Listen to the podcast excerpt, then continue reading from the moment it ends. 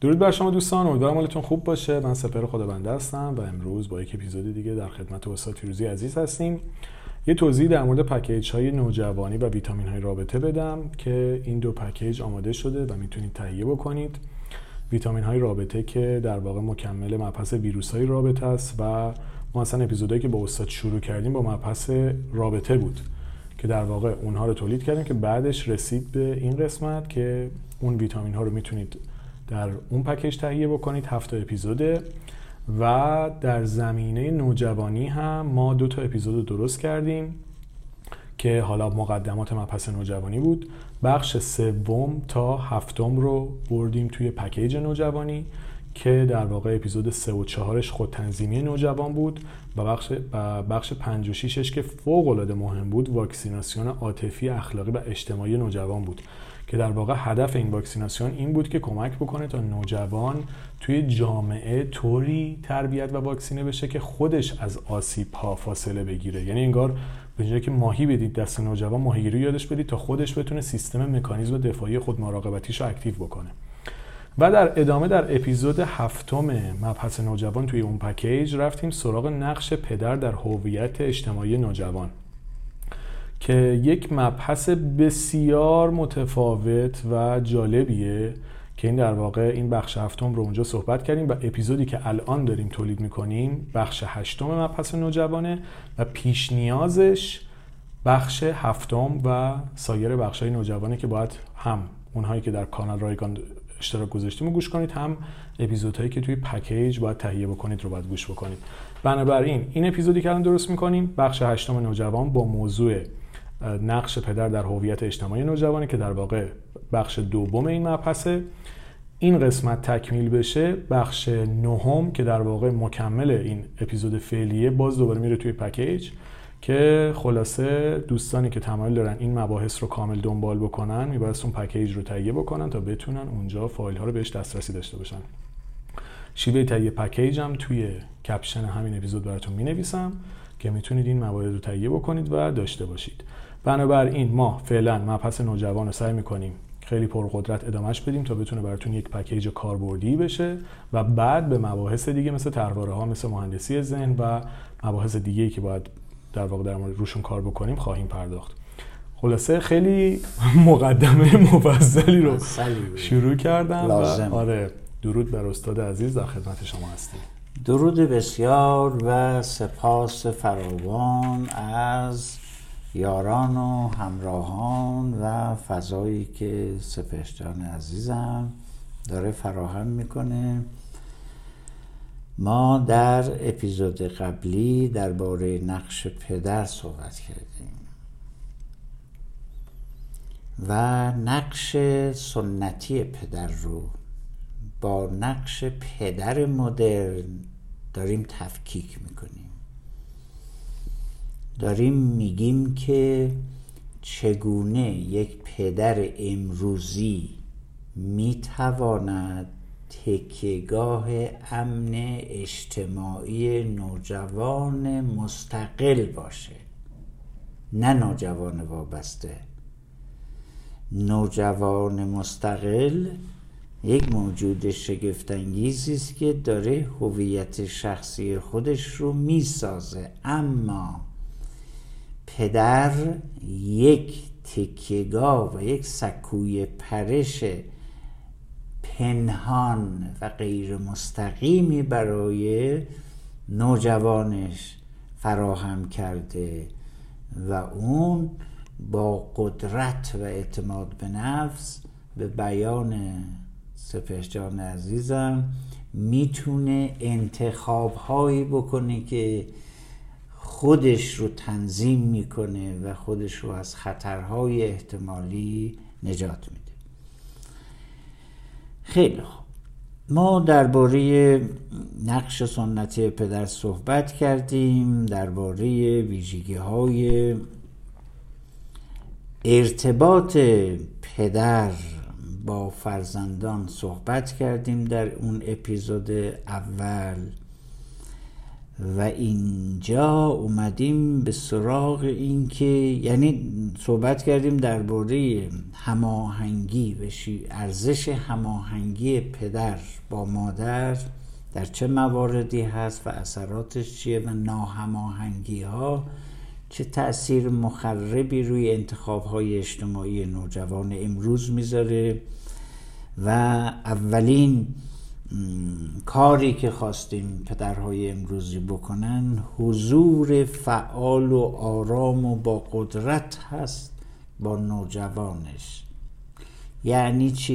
یعنی یک ارتباط بیواسطه و مستقیم با نوجوان بدون واسطه دیگران به ویژه مادر این نکته فوقالعاده اساسی و مهمی هست که اونجا شرح دادم که اون دو تا تصویری که بچه از پدرش داره تصویری که مستقیم از پدر دریافت می‌کنه و تصویری که مادر از پدر برای بچه ارائه میده گفتیم که پدر چه کار بکنه که این تصویر مستقیمتر و شفافتر بشه.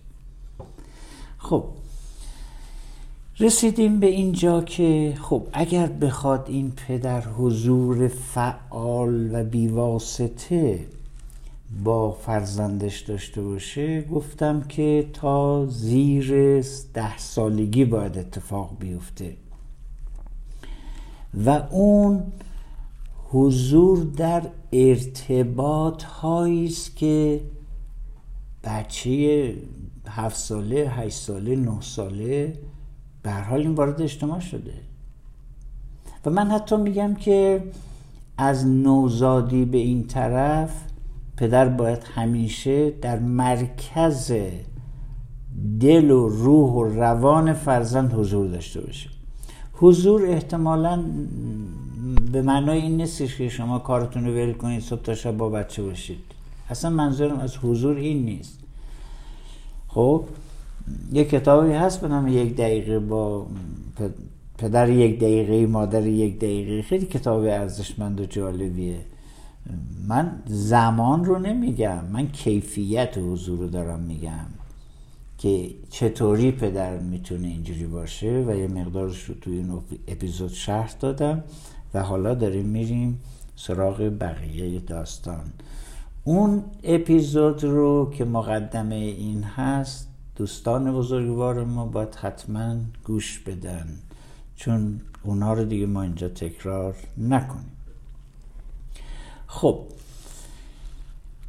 این ارتباط عاطفی امن نشانش این هستش که پسر و دختر بتونن با پدرشون انقدر راحت باشن که تمام مسئله های ذهنی عاطفی خودشون رو بیارن اونجا. این باید قبل از بلوغ اتفاق بیفته چون بعد از بلوغ دیگه نمی‌کنن این کار رو. به شرطی می‌کنند که زیر بلوغ اون ارتباط چی شده باشه؟ شکل گرفته باشه. الان گله نکنید که چرا نوجوان با شما مشورت نمی‌کنه. چون مشاورهای دیگه داره. اگر زیر ده سالگی این ارتباط برقرار شد اون وقت این فرزند نوجوان شما که دوربینش رو میندازه طرف اجتماع و از اونجا دیتا رو می‌گیره شما در ذهن و جان و سلولاش حضور دارید. بدون اینکه کنترلش کنید بدون اینکه بخواید نصیحتش کنید راهنماییش بکنید شما در قلبش حضور دارید. پس در تمام عرصه های تجربیات اجتماعی نوجوانتون شما حضور دارید. من این حضور رو می‌خوام. خب یکیش هم این هستش که اطلاعات جنسی علمی باید به پسر توسط پدر داده بشه. خب طبیعتا به دختر باید مادرشون قبل از بلوغ این اطلاعات اطلاعات هویت جنسی جدید و اتفاقاتی که میفته رو کاملا از طریق نگاه علمی نه باورهای خودتون و آنچه را که توی خانواده ها رایج هست و سبک بیان که عموما در سبک سنتی ما نسبت به این مسئله یک نوع انکار وجود داره اجتناب وجود داره. یعنی انگار تبایی هست که ما نباید واردش بشیم و می‌ذاریم بچه خودش بره یاد بگیره. خب نمیشه چنین چیزی. این روش این آگاهی ها تأکیدم اینه که اگر می‌خواید آگاهی بدهید قبل از بلوغ بدید. اونم نه از طریق فرمان و دستور و نصیحت و تهدید و کنترل این حرفا. اینه که آگاهی نیستن که. آگاهی اولا ارتباط صمیمانه رو می‌خواد. که شما گفتی رفاقت. دقیقا. این رفاقت یعنی چی؟ یعنی اینکه این نوجوان ما پدرش رو یه نوجوان می‌بینه منتها یه نوجوانی که خیلی تجربه بیشتری داره خب سوال آیا نوجوان شما در اجتماع اگر نوجوانی رو ببینه که از خودش با تجربه تر هست به سمتش کشیده نمیشه خب من چی میگم؟ میگم که شما اولین نوجوانی باش پدر جان که این نوجوان به سمت شما کشیده میشه. چه تعبیر قشنگی. یعنی در واقع راه ساختن اون رفاقت در واقع اینه که اون پدر بیاد توی دنیای نوجوان خودش و در واقع بشه یه آدم با تجربه و باحال توی سن اون. دقیقا. که بتونه دوستی باشه براش که توی مشکلات اولین کسی که شاید می‌تونه بهش مراجعه بکنه در واقع رفیق با تجربه شه که میشه پدرش. دقیقا. رفیق با تجربه. نه پدر به معنای سنتیش. اونو شرح دادم در اپیزود پیشین. نه یک رفاقت نوجوانانه. یعنی پدری هستش که دنیای نوجوان امروزی رو می‌شناسه. نه نوجوانی که خودش تجربه کرده. اون که تارک مساج تمام شده اصلا وجود نداره. به حدی سرعت تغییر در دنیای نوجوانان بالاست که من توی زمانی می‌گفتم که پنج سال به پنج سال ما داریم اینا رو تغییر میدیم. در این نوجوان پنج سال پیش ویژگی هایی داشته که الان اون نیست یه چیز جدیدتریه. چون سرعت تغییر اجتماع زیاده پس این پدر باید در دنیای نوجوانی سیر و سیاحتی کرده باشه آگاهی عملی داشته باشه وارد عرصه باشه بشناسه. غیر از اینکه اطلاعات دقیق علمی نه غیر علمی و افواهی. علمی یعنی بر اساس مستندات علمی که در دنیای امروز درباره نوجوانی گفته شده اقلا یه دستی داشته باشی آگاهی داشته باشی ویژگی های نوجوان چیه؟ اینو میگم این ویژگی های نوجوان رو در یه اپیزود حتما شرح خواهم داد. این به معنای حضور پدر هست به عنوان یک تکیهگاه امن قدرتمند. در اجتماعی که نوجوان تمایل داره با سلیقه شخصی خودش پیش بره. پدر در مقابل سلیقه شخصی بچه نیست. در مقابل ایدئالهاش نیست. در مقابل دوستانش هم نیست. وقتی پدری بیاد دوستان نوجوان خودش رو زیر سوال ببره خب چی رو زیر سوال برده؟ آیا بچه خودش رو زیر سوال نبرده؟ اگر این پدر آگاهی داشته باشه که هویت اجتماعی بچه دوستان همسن و سالش هستن اون وقت میاد دوستان او رو نقد کنه ریشهشون رو بزنه. ما کجا بریم بچه؟ فکر می‌کنید با انکار صلاحیت دوستانش که بهش میگیم دوستان ناباب اون میاد طرف شما؟ یه چنین چیزی غیر ممکنه اصلا. برعکس میشه. یعنی نوجوان ما به سمت نابابترها پیش خواهد رفت. این ویژگی نوجوانه. چقدر جالب. توی مبحث واکسیناسیون که داشتید توضیح می‌دادید دقیقا یکی از مباحثش همین بود. یعنی شما نمی‌تونید نوجوان رو مجبور به کاری بکنید اما با واکسینه کردنش می‌تونید انتخابهاش رو به سمتی که حالا به هر دلیل شاید مناسب تره هدایت بکنید. یعنی بله. صحبتی که ما در مورد واکسیناسیون تو این اپیزود فکر کنم بخش ششم موضوع نوجوانی بود تو اون صحبت می‌کردیم. بحث این بود که واکسینه کردن دقیقا مثل این که ما در مقابل ویروس واکسینه میشیم بدن اون مقاوم میشه. شما وقتی تربیت صحیحی داشتید و بچهتون واکسینه شده در مقابل عوامل بیرونی خودش یک سری انتخاب ها رو انجام نمیده و در جهت مقابل یک سری انتخاب هایی که بیشتر به نفع سلامت خودش و زندگیش رو انجام میده. پس در واقع پروسه اصلی باز میشه همونجا که با این مرحله شما می‌تونید اینو ساپورت بکنید. دقیقا دقیقا. اینو توی واکسیناسیون مفصل شرح دادیم تکنیکاش رو گفتیم. خب پس دادن اطلاعات درباره هویت جنسی و تغییرات فیزیولوژیک و روحی و روانی اجتماع اجتماعی نوجوان بسیار اهمیت داره و این باید از هفت سالگی اتفاق بیفته. و درباره پسر حتما باید این کار توسط پدر از قبل انجام بشه. این نگاه اگر علمی نباشه توسط نوجوان رد خواهد شد. چرا؟ برای اینکه با اطلاعات دنیای جدید میسنجه حرف پدر رو. ببین اون دنیای قدیم تمام شد. چون من پدرت هستم پس حرف من اصله. چنین چیزی رو بذار کنار. در دنیای نوجوانان امروز یه چنین چیزی اصلا وجود خارجی نداره.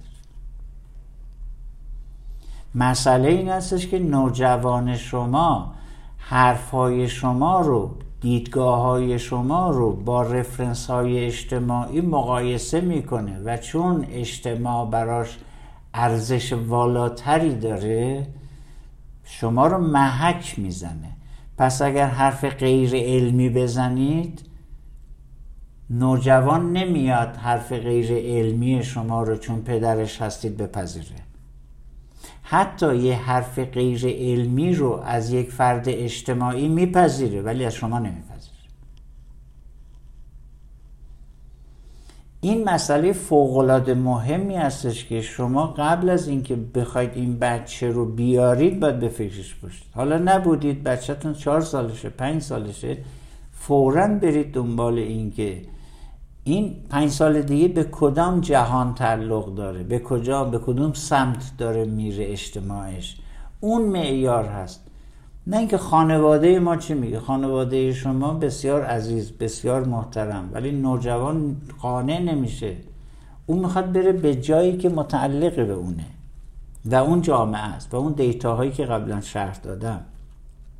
این اطلاعات علمی خب در جامعه ما بسیار نایاب سفر جان و پر هست از باورهای غیر علمی که حتی بچه ها پسر بچه ها و دختر بچه ها وقتی به بلوغ جنسی می‌رسن اصلا انگار وارد برهوتی شدن.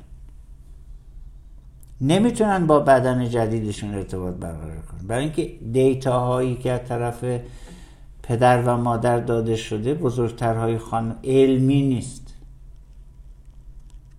و آنچه را که رفرنس علمی نداشته باشه در جامعه رد میشه ایگنور میشه. پس حواسمون رو جمع بکنیم. چون من پدرت هستم دیگه معیار کافی نیست. اینجوری می‌تونه بگه من چون بهترین رفیق تو هستم؟ و اطلاعاتی که دارم اطلاعات دقیق علمی هست.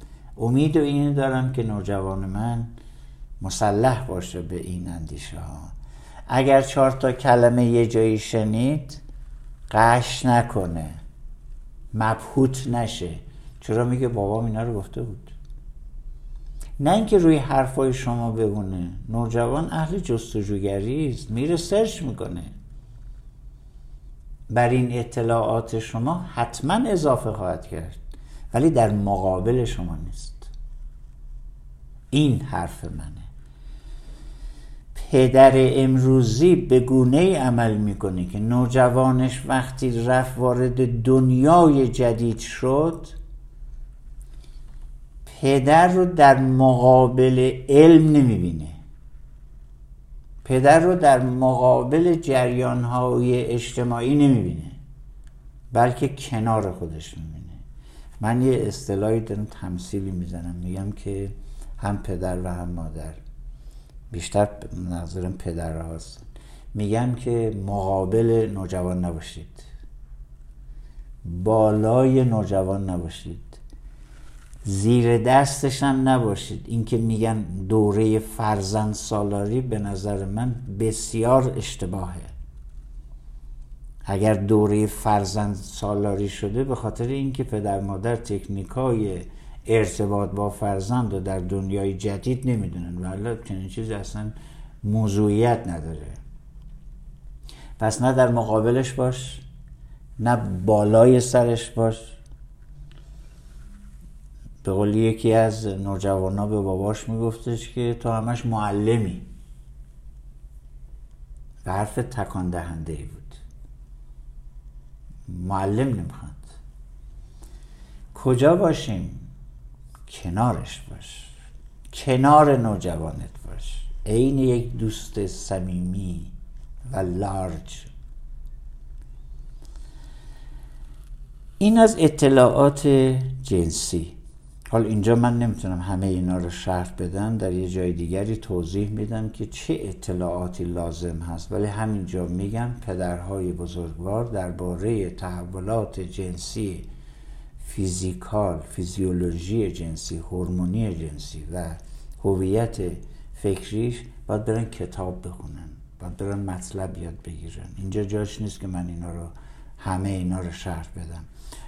در قسمت های دیگری از اپیزودها که مخاطب من هم پدر و مادر هست اونجا بیشتر توضیح میدم این رو. خب آیتم بعدی چیه؟ قاطعیت در مسئولیت پذیری فرزند. وقتی که ما اینو قبلا اشاره کردم وقتی که پدری کلا تربیت بچه رو میسپاره به همسرش. هرچند مادر این بچه بسیار فداکاره بسیار مدیره بسیار مدبره. این معناش این نیست که شما واگذار کنید برید. چون مادر هرچه هم این چون این باشه که خوشبختانه مادرای امروزی اینجوری بسیار قابل تحسینن. ولی نقش شما چی؟ شما داداش جان باید توجه کنید که نقش پدر یه چیز متمایزیه برای بچه. مخصوصا برای دختر. ببینید تمام ارتباطاتی که دخترها دخترهای جوان ما تو اجتماع دارن برقرار می‌کنن با پسرها تماما تحت تاثیر ارتباطشون با پدرشون.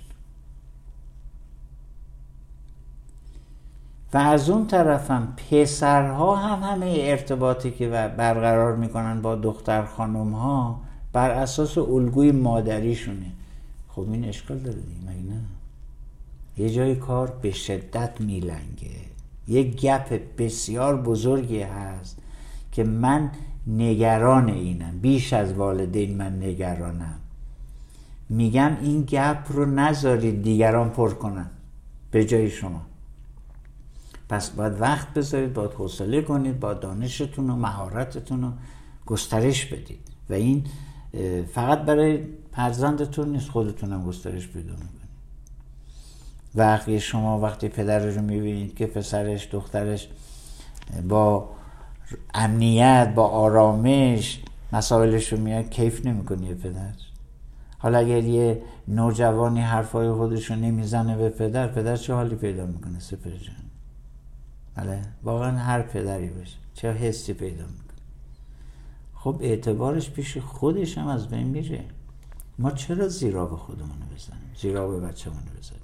یعنی یه جورایی میشه گفت پدر مادر خودشون جایگاه خودشون رو به دیگران دو دستی. تقدیم می‌کنن و. واگذار می‌کنن. متاسف یعنی شما وقتی نتونی اون رابطه دوستانه و رفاقتی رو با بچه خودت بسازی دیگری میاد این جا رو پر می‌کنه.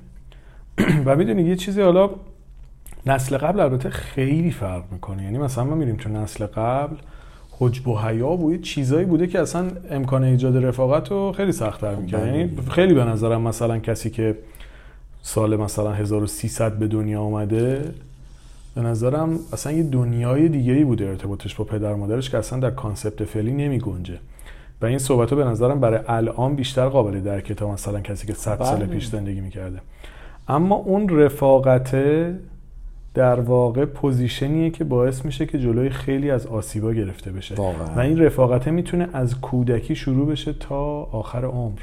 یعنی وقتی شما با پدر مادر خودت احساس رفاقت بکنی و بدونی یه آدمی هست که می‌تونی بدون ترس ازش بهش تکیه بکنی اصلا تعریف رفیق اینه دیگه رفیق کسیه که تو می‌تونی بهش تکیه بکنی می‌تونی بهش اعتماد بکنی نه همه جا ولی در کل آدم امتریه برای تو واسه میگی. رفیقمه وقتی آره. پدر مادر امن نباشن اون میره دنبال اون آدم امنه توی کوچه خیابون میگرده وقتی پدر مادری اون محبته رو به بچهشون نمیدن چون گفتید پدر جایگاه فوق العاده مهمی برای دختر خصوصا داره بله. اینو خیلی جالبه دوست دارم اینو بگم دختری که اون آغوش امن رو توی آغوش پدرش نداشته دنبال اون امنیت ممکنه بره توی آغوش دیگران بگرده. و بدترین انتخابا رو متاسفانه می‌کنه. البته یه حالت دیگه هم از ترواره ها میاد که ممکنه بره یکی اینو پدرش انتخاب بکنه که اونم آغوش بهش نده. حالا اونم یه باگ دیگه ایه. ولی اصولا وقتی سیکله تو داخل خانواده معیوب باشه شما اون احساس امنیت آرامش اون نیازهای عاطفیت برآورده نشه. و یه صحبت خیلی جالبی هم داشتید می‌کردین. وقتی اون ارتباط مستقله با پدر شکل نگیره و اون آدم ارتباط جداگانه و مجزای خودش رو نداشته باشه بعدا هویت مستقل خودش هم شکل نمی‌گیره. توی ارتباطاتش هم آدمهایی رو ممکن انتخاب بکنه که باز هم درگیر یک نوع وابستگی بشه. کاملا که باز هم یه جور آره، دیگه. رها بشه. یعنی یه سیکل معیوب عجیب غریبه که همش می‌تونه تو دل خانواده حل بشه. کاملا کاملا این که من روی واکسیناسیون سالهاست دارم تاکید می‌کنم به این دلیله. تجربه سی سال کارم face to face با نوجوانان ایران نوجوانان عزیزمون چه دختر چه پسر به من گفته که این شیوه ارتباط با بچه است که نوجوان رو به هزار گرفتاری اجتماعی اسیر می‌کنه. اگر ما این ارتباط عمیق عاطفی رو در اولویت بذاریم ببین مثلا توی خانواده ما انقدر به خانواده بها میدیم که هویت شخصی نوجوان ما میره زیر سوال. احترام خانواده سر جاش. اوکی؟ اینو توی رابطه زن و مرد میگم که مرد چه نقش خارق‌العاده‌ای می‌تونه داشته باشه. در ایجاد بالانس میان این فضای خصوصی زن و شوهر و فضای بسیار خصوصی با بچه هاش و کل خانواده. این مسئله بسیار اساسی است و خیلی ماجراها ما در این زمینه داریم که بچه ها یواش یواش از کل خانواده بریده میشن. برای چی بریده میشن؟ برای اینکه اون هویت نوجوانی مورد توجه نیست. یه نمونهش رو می‌خوام اینجا بگم که اونو چون جای دیگه خیلی میگم اینجا فقط اشاره می‌کنم. ببین فرض کن یه بچه نوجوانی رسیده به 15 سالگی 16 سالگی. والدین خیال میگه هنوز همون بچه است. میرن خونه خاله عمه دایی مراسم نمی‌دونم دید و بازدید اینا این بچه رو همینجوری اصرار می‌کنن که تو هم بیا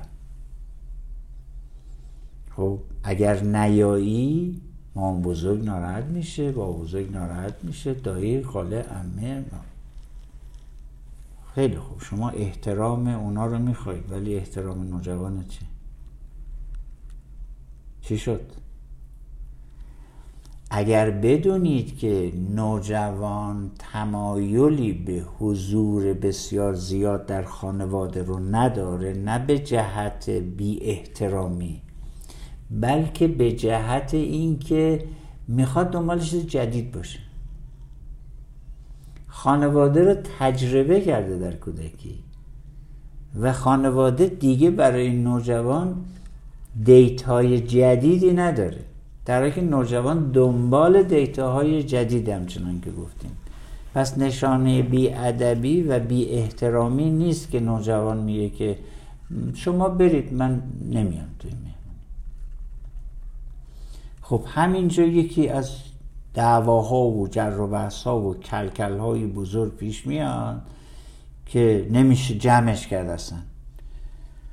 اگر پدر بدونه که این نوجوانش دلش می‌خواد با دوستان همسن و سال. الان بردنش مهمونی درسته؟ همه بزرگسال هستن. حرفایی دارن می‌زنن که این نوجوان هیچ چیش به دردش نمی‌خوره. اصلا نمی‌تونه واردش بشه. باید یه کنجی بشینه اونجا هرس بخوره فقط. شما تو مهمونی ها نگاه کنید اگر این دختر جان شما پسر جان شما یه یا دو تا بچه همسن و سال داشته باشه فورا میرن توی اتاق در رو میبندن. اوکی؟ ای آیا این نشانه بی احترامی به بقیه است. ما میریم در رو باز می‌کنیم میگیم یعنی چه شما چه پاشید بیایید فلان. خب توجه نمی کنیم که نوجوان یک در جمع بزرگسالان کلا در جمع بزرگسالان احساس ایمنی نداره.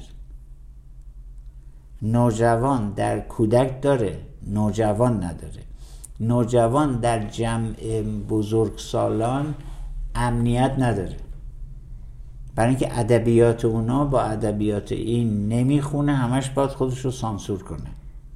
یا نقش بازی کنه. این کار نوجوان نمی‌تونه بکنه. پس مجبورش نکنیم که توی هر محفلی بیاد و اگر اومد اونجا با همه باشه هر چی والدین خب بزرگترها با هم خیلی خوشه بهش می‌کنن. دو ساعت سه ساعت میشینن با هم حرفایی می‌زنن که از نظر نوجوانانی که من تو این سی سال دیدم یه دونش برای اینا جذابیت نداره. این نکته به ذهنم رسید. ما دوره نوجوانی رو میگیم دوره نوجوانی. بله. دوره تجربه کردن. دوره تجربه های جدید برای اینکه یک آدم آماده بشه برای حضور تو اجتماع بعد میایم میگیم خیلی از کشورها 18 سالگی سن قانونیه خیلی کشورها 21 سالگی. حالا ما فرض می‌ذاریم تو جامعه ما 18 سالگیه. خب اوکی. شما داری میگی دوره نوجوانی به عنوان پدر مادر میگی دوره نوجوانی این دوره تجربه کردنه برای اینکه برای حضور توی اجتماع آماده بشه. خب شما بچه رو نمی‌ذاری تجربه بکنه نمی‌ذاری مهارت اجتماعی یاد بگیره نمی‌ذاری صحیح و خطا بکنه. بعد 18 سالش شد یهو به سن قانونی رسیده چون عدد 18 رو رسیده. می‌دونید خیلی مسخره است به نظرم کانسپتش. اون داستان فرایند نوجوانی موضوع مورد علاقه من که بعدم روش کار می‌کنیم بحث من همین بود. وقتی نوجوان توی دوره نوجوانی تجربه نکرده در واقع بچه دوازده ساله انگار تو 18 سالگی همون بچه دوازده ساله است. فقط یه سری مجوزهای قانونی به خاطر قانون بهش داده شده ولی از نظر تجربه و فکری اون آدم 18 ساله نیست. نه یه کودک 12 13 ساله است. خب؟ بله. اتفاقی که میفته شما وقتی فرصت تجربه کردن فرصت استقلال فرصت تصمیم گیری فرصت شناخت خود رو به اون آدم نمیدین اون آدم تو 18 سالگی یه کودکیه که یه سری مجوزهای قانونی هم بهش داده شده. بله. خب اینم میره تو 18 سالگیش که حالا مجوزهای اجتماعی رو گرفته شروع می‌کنه به سعی و خطا کردن. بعد شما تا سی سالگی فکر می‌کنی اون بچه است. چرا؟ چون جایی که باید تجربه می‌کردی نذاشتی تجربه بکنه. حالا 18 سال شده فرصت تجربه پیدا کرده داره میره تجربه بکنه. اینجا هم تو سرش می‌زنی. چون یاد نگرفته سعی و خطا تو 18 سالگی هم میگی نباید بکنه چون بزرگ شده. خب عملا تو اون آدم رو نابودش می‌کنی دیگه. یه کودک رو از کودکی میاری تو سی سالگیش هم کودکه. چرا؟ چون نوجوانیش رو هیچ وقت اجازه ندادی تجربه بکنه. نه توی 12 تا 18 سالگیش بعدم که 18 سالگی خودش میره سمتش سه سری محدودیت دیگه می‌ذاری. یعنی عملا نوجوانی به نظر من توی جامعه ما تو خیلی از آدما خفه میشه سرکوب بله، بله. میشه محبوس میشه. و می‌بینید شما توی رابطه ها نمودش توی رابطه ها میاد. طرف ازدواج می‌کنه یا توی رابطه میره. رفتاراش رفتارهای متناسب با سنش نیست. این اتفاق اونجا نیفتاده که طرف توی سی سالگیش رفتارش بچگان است. بخاطر اینکه آدم مثلا بچگی بالا نیومده که بخواد نوجوانی و جوانی رو تجربه بکنه که بخواد وارد بزرگسالی بشه. من میگم این صحبت های شما فقط می‌خواستم یه نوری بندازم بگم این داستانی که شما میگید دقیقا این شکلی خروجیش میشه. اون. دقیقا. این قاطعیت در مسئولیت پذیری رو تو یکی از اپیزودها که عنوانش هست مسئولیت پذیری نزد و مسئولیت پذیری نوجوان در خانواده یعنی اشاره می‌کنه به اینکه چگونه پدر و مادر به ویژه پدر با یک قاطعیت مهربانانه میان چنان قوانینی رو وضع می‌کنن اونجا اینا رو اونجا شرح میدن که بدون هیچ خشونتی این قوانین و مشارکت در خونه مشارکت در فعالیت هایی که مربوط به خانواده هست بچه یواش یواش یاد بگیره در نوجوانی در بسیاری از فعالیت های خونه مشارکت فعال داشته باشه. نه یک آدم مفخور باشه یا انگل باشه. و ما بیایم هی مادر از اون طرف بهش سرویس غذا و پوشاک و فلان اینا بده پدرم پول در بیاره بیاره بریزه تو به این. بدون هیچ مهارتی بدون که مشارکت داشته باشه در کار خونه. این قاطعیت رو من می‌خوام بگم که نقش اصلی پدر هست. ما نمی‌تونیم از مادر این انتظار داشته باشیم. هرچند که مادرها بسیار قاطع هستن و بسیار قابل تحسین. ولی این از نظر من نقش پررنگ پدر رو لازم داره که بیاد این قاطعیت رو نه بر اساس خشونت های پیشین نه بر اساس جذبه های تاریخ مصرف گذشته بلکه یک رفاقتی که صمیمیت و آرامشی که درش قاطعیت وجود داره تکنیکاش اونجا حتما عرض می‌کنم. پس در مسئولیت پذیری نوجوان پدر نقش بنیادین داره. نه اینکه بیاد مثلا مادر شکایت کنه پدر بیاد و بچه دعوا کنه بعد بگه من نمی‌خواستم دعوا کنم و مادرت اینجوری کرده. یعنی یعنی چی آخه این کاره یعنی واقعا من تعجب می‌کنم چطوری هم زیرا به خودش میزن هم زیرا به مادرش میزن هم بچه رو از خود دور می‌کنه. این چه سبکی است که شما یاد گرفتید از کجا یاد گرفتید مال بعد. بیخ ریش صاحبش. بر اونجا بذارید لطفا. این به کار نمید یکی از آیتم های دیگر بسیار مهم نقش پدر اینی که پدر به عنوان یک کسی که جامعه رو دیده دنیا دیده است سرد و گرم اجتماع رو چشیده سیاه نمایی نکنه جامعه رو برای بچه ترسناک نکنه. ترسناک کردن جامعه باعث نمیشه که بچه به سمتش نره. که مراقب باش حواس جمع باشه آدم های بد بسیار زیاد هستن نمی‌دونم نمی‌دونم فلان هست بیسار هست معتاد نشی نمی‌دونم سیگار نکشی نمی‌دونم با این آدم نری با اون آدم نری. فلانت می‌کنن بیسارت می‌کنن. اوکی. مدام هی بیایم منفی های نمیگم نیست تو جامعه ها وقتی شما منفی های اجتماع رو خیلی بزرگ می‌کنید معمولا مثبت رو انکار می‌کنید اون وقت دارید آدرس می‌دید به بچه بره سمت چی؟ یعنی تنها آدرسی که داره از جامعه منفی هاست. این نکته فوقالعاده مهمی است که کمتر بهش توجه میشه. توی مدرسه ها کمتر بهش عنایت میشه.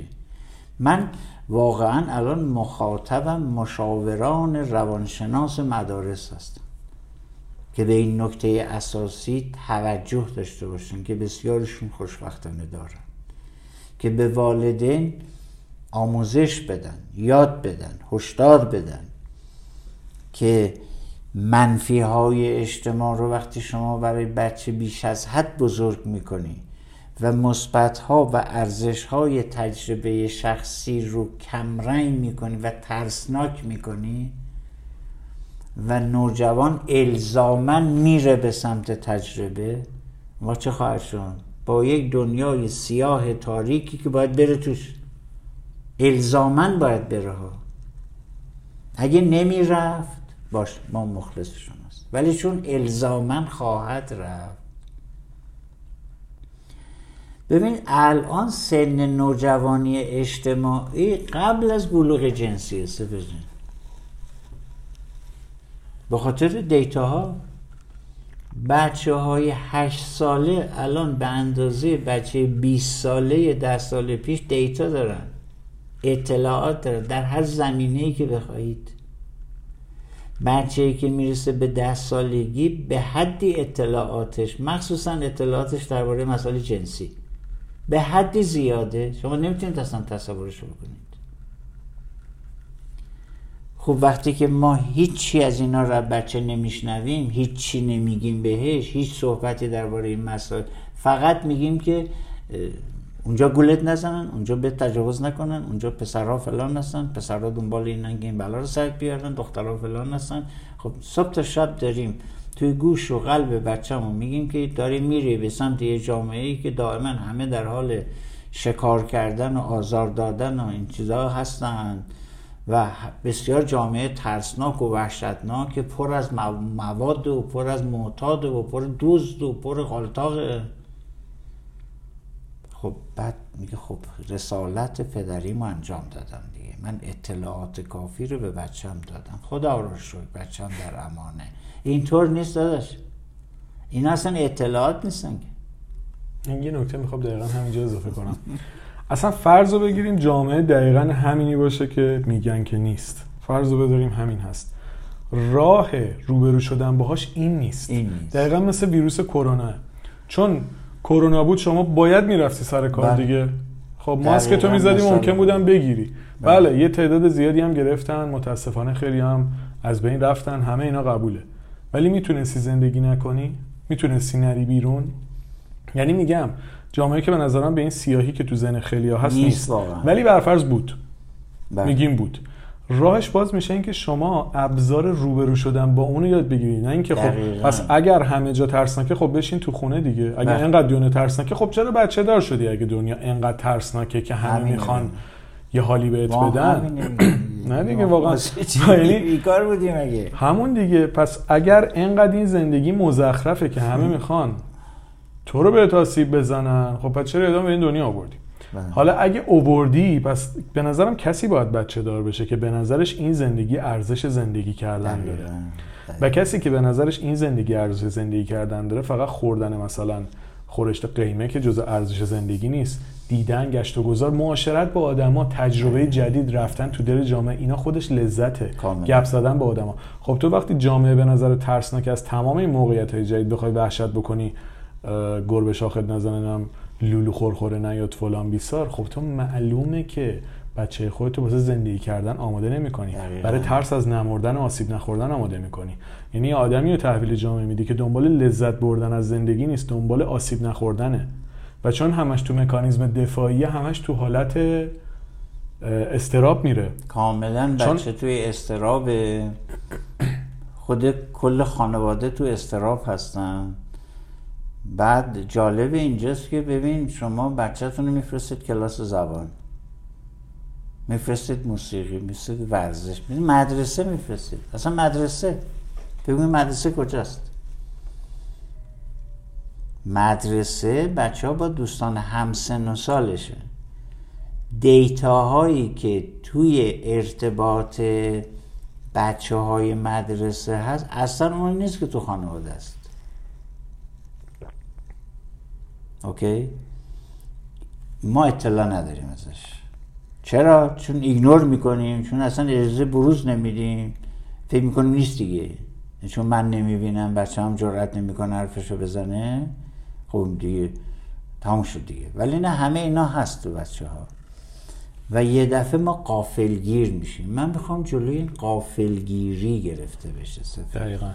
ما خودمون آماده کنیم برای این قصه ها و چون قرار هست که بچه ها برن تو اجتماع. ببین دو تا رفتاری که پدر مادر را دارن. یکی این که میگن که دختر جان پسر جان تو هیچ کاری نکن دست از پا خطا نکن فقط درس بخون. بعد که رفتی دانشگاه هر کاری خواستی بکن عجب حرفی می‌زنی. یعنی یک بچه ایری که دست و پا چلوفتیه و اصلا تو فضای همسن و سال خودش نیست بعد بره دانشگاه. این چه مهارتی داره که بتونه اسیر نشه؟ کدوم مهارت رو داره؟ مهارت کم کم به دست میاد. یهو به دست نمیاد. مهارتی که بچه می‌تونه تو ده سالگی تو اجتماع به دست بیاره آیا می‌تونه تو سی سالگی هم به دست بیاره؟ خب نمی‌تونه به دست بیاره. یه مثال جالب از حیات وحش باز بزنم. موضوع رو. قطعا شما که فکر می‌کنم چون علاقه دارین دیدین. توی فیلم های حیات وحشی دیدین طوله مثلا گرگ یا بچه خرس با هم مبارزه می‌کنن تو جوانی من چون خیلی زیاد میدم اینو بارها شنیدم. این, مب... این بازی بخشی از یادگیری مهارته. بچه های مثلا پلنگ با هم مبارزه می‌کنن مهارت های شکار رو دارن تمرین می‌کنن. خب. حالا شما فکر کن بچه پلنگ به دنیا آوردی که پس فردا باید بره شکار بکنه. خب. بعد بهش بگی شما شکار رو مثلا فکر کنید مثلا پلنگه از سه سالگیش می‌تونه شکار بکنه مثلا میگم تا سه سالگی بگی شما فعلا مثلا علفا رو ناز بکن بعدا سه سالگی به بعد برو شکار یاد بگیر.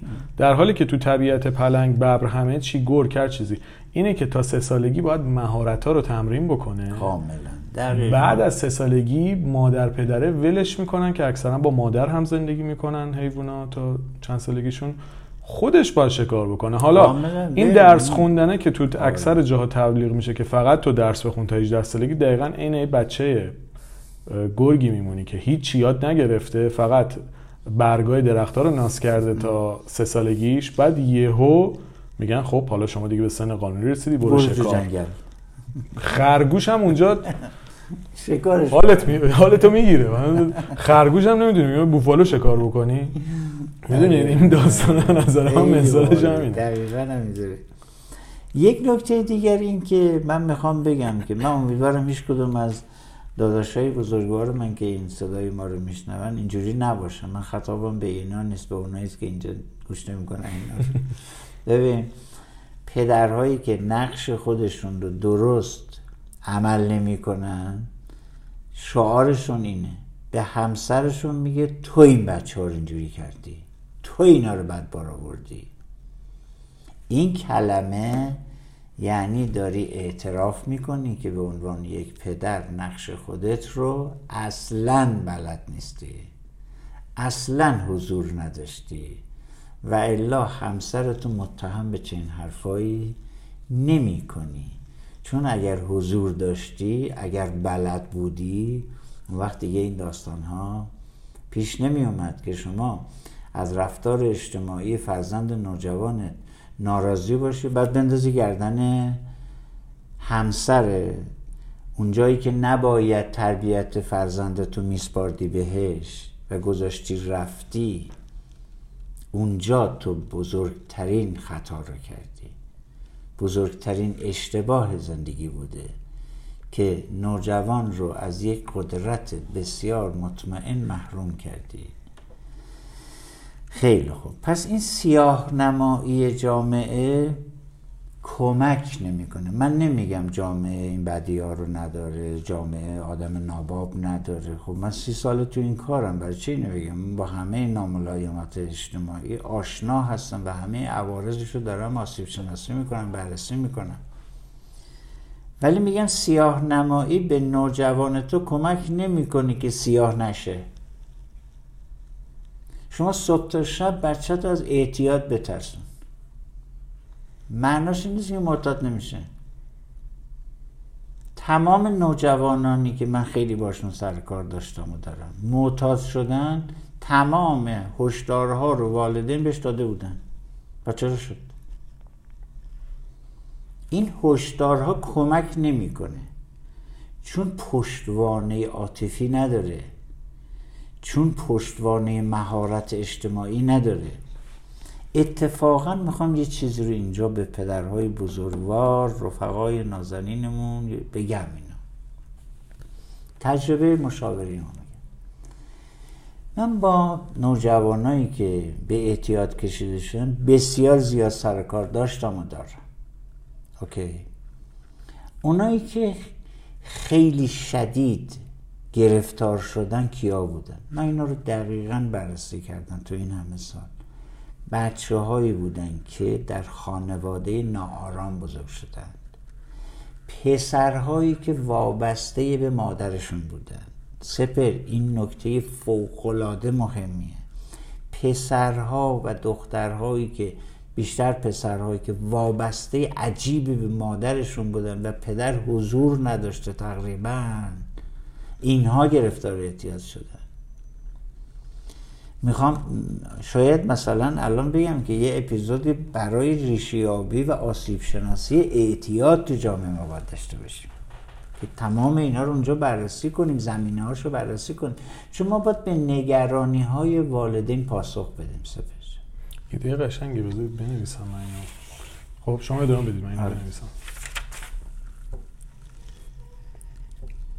تیترش رو چی بنویسم؟ آسیب شناسی اعتیاد. چون به نظرم به نوجوان هم خیلی ربط داره. یعنی شروع. استارتش دقیقا تو هم دقیقا. دقیقا. خب. خب. خب الان که اینو دارم میگم پدرهایی که دارن حرفای ما رو میشنون میگن خب یعنی چی؟ ما هشدارم که ندیم پس چیکار کنیم؟ بچه ما داریم میره سمت بحران. میگم شما اون رفاقت رو که بازم توضیح میدم در آیتم های بعدی داشته باشید شما مسئولیت ایجاد کردید. اوکی.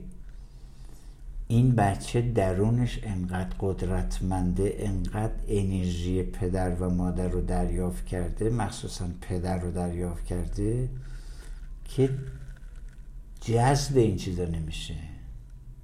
براش چیپه براش بیاعتباره. من همیشه اینو گفتم که اگر بچه ها آنچه را که در اجتماع هست و باهاش روبرو خواهند شد دقیقا در خانواده دیده باشه شنیده باشه و حرفش باشه و مدیریت قضیه رو دیده باشه این به سمت اینجور موارد نخواهد رفت. اگر هم بره معتاد نمیشه درگیر نمیشه. می‌تونه خودش رو نجات بده. و همینطور هم از اون ورم مثبت نمایی اجتماع هم جالب نیست. می‌دونم خیلی کمه یعنی این به ندرت اتفاق میفته مورد داشتیم. مورد اگه داشتی به من بگو. من که نداشتم. که مثبت نمایی. ما که ندیدیم. اونم جالب نیست. حالا. حالا می‌خوام برسم به یکی از مهارت های پدرها. تقویت جسارت نوجوان در فعالیت اجتماعی. چقدر باحال این و چقدر سازنده است. این یکی از اون مهمترین ها مهمترین ها ببین من متاسفانه بسیاری از پدرها رو دیدم که در این موضوع کنار کشیدن. باز مادرها نقش خیلی واقعا من از مادرها باید هزاران هزار بار ستایششون کنم تحسینشون کنم. با اینکه خیلی به روششون نقد دارم. ولی من این رو مسئولیت پدرانه می‌دونم پدر قدرت جسارت بیشتری داره. مردها عموما به خصوص تو جامعه مرد سالار ما حداقل در این جامعه که من می‌تونم این حرف بزنم. مردها قدرت جسارت اجتماعیشون به نه به دلیل مرد بودنشون فقط به دلیل اینکه جامعه ما مرد سالاره. و امنیت اجتماعی برای زنهای ما بسیار کم متاسفانه. این یکی از ایرادات بزرگ جامعه ماست به نظر من روز جامعه ما تعادل اخلاقی پیدا می‌کنه که زنها در اونجا امتر از مردا باشن. این رویای منه که در این جامعه دختر ما زن ما احساس ایمنی بکنه امنیت داشته باشه. وقتی این ایمنی رو ما از زن می‌گیریم اولا این به دخترش منتقل میشه و این نامینه همش داره. و میگم که پدرها در این چنین جامعه باید بیان وسط. نقش خودشون رو داشته باشن. نقش چی؟ این که جسارت تجربه رو به دختر پسرشون بدن. وایستن براشون بهشون اعتماد کنن حتی خطا کنند. برن تجربه کنن. تجربه اجتماعی که ساعت هشت شب خونه باش. الان کجا بودی؟ حق نداری بعد از کلاس بری یه جایی. با دوستات نشینی من و رجکر کنی خب با دوستاش که نره. سر شب که بیاد خونه باشه. نمی‌دونم با موبایلش که کار نکنه. نمی‌دونم فلان حرف که نزنه. اونجا که نره. اون تجربه که نداشته باشه. سفر که با دوستان همسن سالش که نباید بره. نمی‌دونم تجربیات فوق العاده شگفت انگیز هیجانات نوجوانی رو که تجربه نکنه خب چی یاد می‌گیره اینجا؟ اینجا هاست که پدر هست میاد ستون محکم اعتماد اجتماعی بچه میشه میگه دخترم پسرم برید این تجربیات انجام بده. من پشت شما. و الان میگید که ای برای بچه‌مون مشکل پیش خب مشکل برای شما مگه پیش نمیاد؟ کی برای کی تو اشتغال مشکل پیش نیومده؟ پیشم نیومده برای کسی. برای همه مشکل پیش میاد. تجربه اجتماعی یعنی مواجه شدن با این بحران ها من می‌خوام بچه وارد این عرصه ها بشه و در اونجا بچه بدونه که چگونه شما این رو تقویت کردید در مقابل بحران. مدیریت بحران رو بهش غیر مستقیما موختید نه اینکه منش کنید از تجربیات اجتماعی. این من کردن بسیار امر خطرناکی است. می‌دونی به خود بچه داره القا می‌کنه پدر مادر من ترسون. پدر جان مادر جان آیا شما می‌خواید بچه شما چنین تصویری از شما داشته باشه که آدم است که به شدت ترسیدید و جرأت تجربه جدید ندارید؟ می‌خواید چنین تصویری درست کنید در بچهتون؟ خب این تصویر خیلی آسیب می‌زنه به بچه. این پدر هستش که کمک می‌کنه بچهش بره ورزش کنه بره موسیقی بره با دوستان. باور می‌کنی هنوزم که هنوزه. حتی پسرهایی هستن که اردوی مدرسه رو والدین نذاشتن بره باورت میشه؟ آره. واقعا تصورش رو می‌تونی بکنی. اردوی مدرسه دیگه از این ایمنتر ما داریم. نذاشتن بره مثلا مادر میگه من باید بیام اونجا ببینم چه خبر اونجا. یعنی به مدرسه هم اعتماد نداره. من این نکته رو به ذهنم رسید این وسط این صحبت ها البته کلی می‌خوام بیانش بکنم. کلا ما انگار ترس از آسیب خوردن رو به حدی داریم که این اگه از یه حدی بره بالاتر دیگه تجربه نمی‌تونیم بکنیم. مثلا همه آدما دنبال آسیب نخوردنن. بله. مثلا اصلا به نظر من یکی از اشتباه ترین جمله ها رابطه بدون آسیبه. مثل اینی که مثلا بگید گوشت بدون پروتئین. مثلا نمیم بسیم این مثال بزن. عجیبه. آقا شما رانندگی می‌کنی یا نمی‌کنی؟ آها باری کلا. اصلا مگه میشه تصادف نکنی مادر جان شما مگه رانندگی نمی‌کنی. تصادف داره نگردی. غیر ممکنه. جریمه نشدی. و چون ممکنه مسیر اشتباه نرفتی؟ دقیقا. و چون تصادف ممکنه بکنی رانندگی نباید بکنی کلا. چون ممکنه که روزی آسیب ببینی توی رابطه نباید بری. چون ممکنه روزی ضربه بخوری نباید مثلا تجربه بکنی. و جالب بگم. این کاملگرایی که توی آدم ها هست اینجا هم میاد. یعنی مثلا ما فکر می‌کنیم یه سفر که میریم باید 100 درصد همه چیش خوب باشه. یا مثلا یه مهمونی میریم باید 100 درصد همه چیش مطابق ملی باشه. یه رستوران میریم باید 100 درصد اصلا اینجوری نیست. شما ممکنه بری ترافیک باشه تو مسیر رسیدن به اون رستوران. خب می‌تونه یک چیزی باشه. خب اوکی هست دیگه. حالا به خاطر اینکه ترافیک بوده کلا نباید از اون شام لذت ببری. یا به خاطر اینکه مثلا توی جاده شمال پنچر شدی حالا یه ربع پنچری گرفتی کلا سفرت دیگه نابود شده. یا مثلا می‌خوای سوار هواپیما بشی اگه یه ربع تاخیر خورده دیگه اون سفر دیگه سفر نباید بشه. یا ممکنه بری تو ارتباط. حالا okay شما با هم تجربه کردین با هم جور نبودید از هم جدا شدین. okay. حالا چون با هم جور نبودید از هم جدا شدید کلا هیچ نقطه مثبتی هم اون ارتباط نداشته. هیچ لذتی هم نبردی. هیچ اتفاق خوبی هم برات نیفتاده. یا مثلا با همون دوستا. تو جمع دوستا مثلا میترسید طرف. اصلا ببینید اون واکسیناسیون من چی شو دوست دارم؟ مبحث واکسیناسیون اینش جالبه که شما ممکنه در معرض کاری ندارم سیگار خوبه یا من کلا سیگار نمی‌کشم ولی هیچ چیزی هم تعصبی هم روش ندارم. خودم حال نمی‌کنم دنبالش ندارم کلا حالا دود نبودم ایش حالا خوب هم کار ندارم. اوکی تو نمی‌تونی در معرض قرار گرفتن سیگارو که سر دکه سر کوچت هم میفروشن و بگیری که. تو باید به این فکر بکنی اون آدم قدرت انتخاب داشته باشه. اصلا کی گفته سیگار خوبه یا بده؟ من کاری به بود سلامتیش ندارم. به عنوان کسی میگم که اصلا مخالف دودم کلا. ولی اجازه ندارم برچسب بزنم روی اینکه سیگار کشیدن خوبه یا بده. من انتخابم بوده این کارو نکنم. که ممکن انتخابش این باشه این کارو بکنه. حالا اون خوب و بده خود طرف باید انتخاب بکنه. یا اصلا باید در معرض تجربهش اینو بفهمه. حالا که ممکنه بگه خب حالا این سیگاره مثلا در مورد هروئین چی میگی حالا اون دیگه داستان متفاوتی میشه. ولی شما وقتی بچه خودت آماده است از نظر ذهنی موقعی که در معرضش قرار می‌گیره می‌تونه انتخاب درستری داشته باشه. شما نمی‌تونی عوامل بیرونی رو حذف بکنی ولی می‌تونی آدم رو جوری بفرستی جلو که هم یاد بگیره لذت ببره با وجود کمبودها. بره تو روابط با وجود آسیب ها رانندگی بکنه با آگاهی از اینکه تصادف هست. دقیقا. ولی اگه این کار نکنی یا طرف مقابل بچه ترسو میشه جسارتش رو به قول شما از دست میده یا کلا تجربه کردن رو می‌ذاره کنار. یا اتفاقا لهجه شما میره دقیقا برعکس تمام کارهایی که گفتی و انجام میده. متاسفانه یکی از اتفاقات بسیار ناگواری که من دقیقا. شاهدش بودم این است که دقیقا همینه که میگه. یعنی هر چرا که والدین نفی کردن انکارش کردن سیاه نمایی کردن بچه رفتن انجام داد. گفتی هروئین. آره از سیگار رفتی بر والدین دائما نگرانن که این بچهشون سیگار نکشه.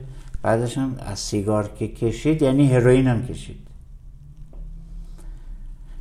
می‌خوام حتما یه اپیزود درباره آسیب شناسی اعتیاد بگم. بچه هایی که به گل نمی‌دونم به ماشروم نمی‌دونم اسم اینا رو بلدم. یاد گرفتم. رفقای من مشغول نوجوان رو میگم اطلاعات علمی خوبی من دارم معتاد میشن به اینها من می‌دونم پس روانشون چه اتفاقی افتاده. در خانواده این اتفاق افتاده نه اجتماع. ببینید من هزار بار بگم کمه این اتفاقات در خانواده افتاده نه در اجتماع. اونجا بوده که هم انقدر منعش کردیم انقدر ترسوندیم بچه رو از این مسئله. صبح تا شب اصلا بچه خیال می‌کنه که اصلا پدرش اینو معتاد می‌بینه.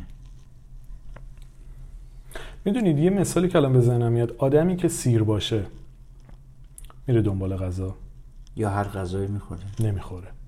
چه موقعی آدم میره دنبال این موضوع؟ حالا می‌خوام اینو چون شما خیلی در واقع به هورمون ها تاکید دارید می‌خوام خودتون تکمیلش بکنید. وقتی دوپامین توی خانواده توی بدن آدم ترشح نمیشه و اون نیازها ساپورت نمیشه تو دوپامینی که باید تو خانوادت بگیری اون هورمون های شادی رو توی خانوادت نمی‌گیری. دقیقاً. خب اون هورمون شادی رو تو خانوادت نمی‌گیری میری تو مواد مخدر می‌گیری میری تو دوست نابود دل من زدی دقیقاً. اینو دوست دارم شما تکمیل کنید. فقط همین می‌خوام تیترشو بگم. اون انرژی که توی خانواده تامین نشه توی خارج از خانواده بچه دنبالش خواهد رفت. حالا شما. به. اصلا یه بابی رو باز کردی سفر ببین خیلی جالب این نقش هورمون هایی که گفتی فوق العاده است.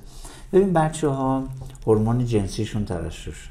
این در پسرها تستوسترون که قرار مرد بشن دختر خانم استروژن و صفات ثانویه جنسی.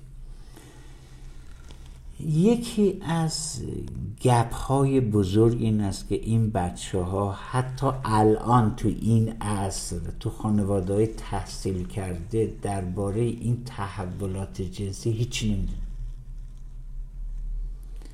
دختر جانهایی به من گفتن که نه تعداد کم وقتی که دوره پریودیشون شده به بلوغ جنسی رسیدن به جای اینکه در خانواده جشن بگیرن این دختر خجالت کشیده حتی به مادرش بگه. این فاجعه نیست. خب درباره خود ارزایی کل معلما و فلان و پدر و مادر همه جمع شدن که جلوی خود ارزایی نوجوانان را بگیرند. خب چه شد؟ گرفتید؟ واقعا گرفتید؟ خب نه نتونستید بگیرید. چرا؟ اصلا روی کرد غلطه. شما وقتی بچه رو از خود ارزایی میترسانید میگه چشمت کور میشه کمرت شل میشه نمی‌دونم مغزت فلان میشه. دوستان مثبت 18 هستش. من گردن نمی‌گیرم دیگه. خب، وقتی اینا رو میگید اوکی؟ بعد این بچه وحشت زده میشه. وقتی که شب تو خواب محتلم میشه به وحشت میفته از این مسئله و نمی‌دونه باش چه کار بکنه. و اعتماد به نفسش که کم میشه. ببین دو تا در بذار اینا رو بگم دیگه. من یه بگم. ببینید چقدر بگم. آره. بگید ولی ببینید چقدر آسیبه شدیده که من حتی توی پادکست باید کنترل شده هشدار آره. بدم. این چیز خیلی عادیه ها آره من دارم کنترل می‌کنم. نمیترسم جای باریک برسه شر بشه ولی خب واقعا این اطلاعات جنسی هیچ جا داده نشده. واقعا داده نشده. باید بدونم. من میگم که بابا این امر طبیعی فیزیولوژیک برای چی باید غیر عادی باشه؟ دقیقا. برای چی؟ آقا شما یه دلیل بیارید من. بعد اول ببخشید دیگه حالا بحث و باز کردید منم بگم. وقتی اون آموزش های جنسی به بچه داده نشه آموزش های جنسیش کجا انجام میشه؟ خب بیرون. خب میره توی اینترنت دیگه. بله، اونجا جای دیگه ای دوستان عزیز اون آموزش هایی که پدر مادر نمیدن توی سایت های پرن اتفاق میفته. اگه می‌خواد مستقیم بگم اینجوریه. خب وقتی شما آموزش درست ندی اون اتفاق جای دیگه ای انجام میشه خیلی متاسف میشن همین جایی که داری میگی. خب. پس این گپی که شما پر نمی کنید اون راه دیگه ای برای پر کردنش پیدا می‌کنه و وقتی که اونجوری پر بشه می‌دونید فضای مجازی هم کلی محاسن داره. الان ما داریم تو فضای مجازی تو بستر بله. فضای مجازی این حرفا رو می‌زنیم بیکاز می‌تونه مفید باشه واقعا. ولی وقتی شما اون فضا رو پر نمی کنید یا اصلا واکسیناسیون من چیشو دوست داشتم؟ شما باید استفاده درست از سوشیال مدیا هم به بچهتون یاد بدین. وقتی یاد نمی‌دید استفادهش میشه چیز دیگه ای بعد از اون داستان به چهار تا چیز دیگه هم کشیده میشه. و همش کجا جایی که شما باید پر می‌کردید پر نکردید. حالا شما پس ما تاکید می‌کنیم که هر جایی من کردی بچه در خطر. یک. راه حل این نیست. برای اینکه وقتی چیزی رو در جامعه هست و شما انکار می‌کنید و بچهتون رو من می‌کنید این در اونجا منفعله و ارادش از بین میره و اینجوری احتمال خطر افتادنش رو می‌بری بالا. این هورمون ها رو گفتی من یه چیزی رو می‌خواستم بگم. خیلی نکته جالبی رو بشه شده از دوپامین شادی گفتی. آره این دوپامین بسیار بسیار شگفتانگیزه وقتی که این دوپامین با هورمون های جنسی با هم شروع می‌کنن باعث یک سری هیجان هایی میشن که جوان ها اسمشون عشق دلبستگی های ناسالم ایجاد می‌کنه. چرا؟ همون حرفی که تو به دقت زدی. دوپامین در جای امن خانواده تولید نشد. اندروفین های شادی بخش آرام بخش در مغز بچه به اندازه کافی تولید نشد بلکه خوش شد. بعد این هیجان جنسی که دست بچه نیست مگه دست اونه؟ و میاره اون که گرایش اجتماعی داره مگه دست اونه؟ این دوتا که دست اون نیست. نه اون هیجان جنسی تحت تاثیر هورمون های جنسی دست بچه نوجوانه و نه گرایش اجتماعیش اصلا تو ذاتشه. خب؟ حالا باش پا میشه میره اونجا. دوپامینی که بتونه نیروی جنسی رو خردمندانه نگه داره و متعادل نگه داره کو؟ خیلی خوب. اگر این دوپامینی که چقدر اشاره قشنگه. این دوپامین و اندروفین هایی که هورمون های شورانگیز و خلاق و آرام بخش و شادی بخش هستند در خانواده تولید بشه اون هیجان جنسی رو می‌تونه چیکار کنه سپر؟ همه هم متعادل کنه. دقیقا. ما میاییم اون دوپامین و اون اندروفین شادی بخش توی خونه رو به شدت سرکوب می‌کنیم. دائما تو خونه جنگ و بحث و حرف این و حرف اون و حرف سیاست و نمی‌دونم چه و ایناست. بعد این بچه اونجا تحت فشار این نیروی جنسی هم جوری داره این رو جزقاله می‌کنه. خب این شما انتظار زیادی نباید از بچهتون داشته باشید. این هرم... الان اینجا بعدش میگم این هورمونال چجوری. خیلی حرف جالبی خیلی جالب بود.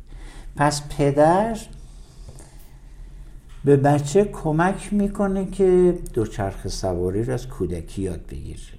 و من همیشه یادمه این مثال به پدر مادرم می‌زدم. می‌گفتم که وقتی شما به پدرها گفتم وقتی شما بچه چهار سالته پنج سالشه شیش ساله هفت ساله میرید به فرض اینقدر کارت ارزشمنده که دوچرخه سواری رو می‌دونی دختر پسرت باید یاد بگیرن.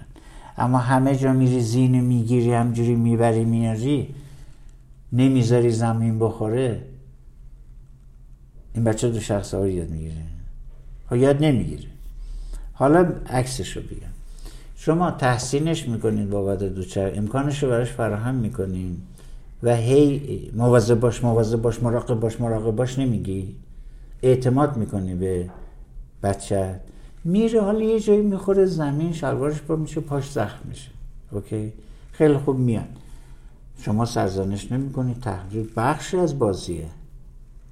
اوکی؟ حالا این بچه دوچرخ سواری یاد گرفته پاشم زخمی شده. حالا پنج سال بعد اون صحنه یادش میاد. آیا اون زخم یادشه یا لذت دوچرخ سواری؟ چه قشنگ. کدومش سفر یادم می‌دونید چی افتاده میگن بازی اشکنک داره سرشکست. حالا می‌دونید چی برای من جالبه؟ این آسیبا بخشی از پروسه است. آسیب بخشی از بازیه. آسیب بخشی از رشده. یعنی تمام اینها جزئی از زندگیه. کامل. ما توی مبحث کاملگرایی که اونم باید یه بار با هم بشینیم یه موضوع بله جالبی بله. رو اون جداگانه در مورد نوجوان بسازیم. شما وقتی می‌خواید طرف آسیب نبینه یعنی نمی‌خواید تجربه بکنه دیگه. یه هم در مورد هورمونا قبل اینکه شما برید سراغش چیزی یادم اومد. خانواده خیلی جاها مسئول تولید کورتیزوله. یعنی استرابی که ایجاد من خیلی به این داستان هورمونا که یه بارم با هم نشستیم صحبت کردیم خیلی فکر کردم. دیدم بدن فکر رو نمی‌فهمه هورمون رو می‌فهمه. کاملا. یعنی من وقتی فکرای منفی می‌کنم فکر منفی و بدن نمی‌فهمه. بدن من واکنشش میشه هورمون استرا. هورمونی که در اثر اون استرا تولید میشه میشه. کورتیزول.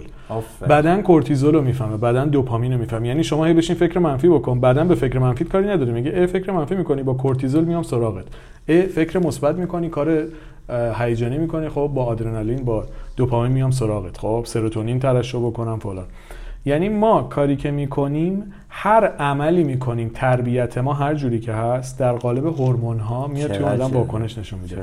و وقتی که محیط خانواده محیط سازنده ای نباشه هورمون هایی تو بدن اون آدم ترشح میشه که مکانیزم هایی رو توش اکتیو می‌کنه که آسیبزا برای خودش و خیلی. جالب بود سفر من باید یه جایزه بهت بدم بابت این حرفت من الان به پدرها چی می‌خوام بگم پیرو حرف این کامنت با حالت می‌خوام بهت بگم بهشون بگم که داداشای گلم شما خیلی حرف جالبی زدی سپر نیروی جنسی نوجوانت رو با کورتیزول همراه نکن با ادرنالین جوین نکن.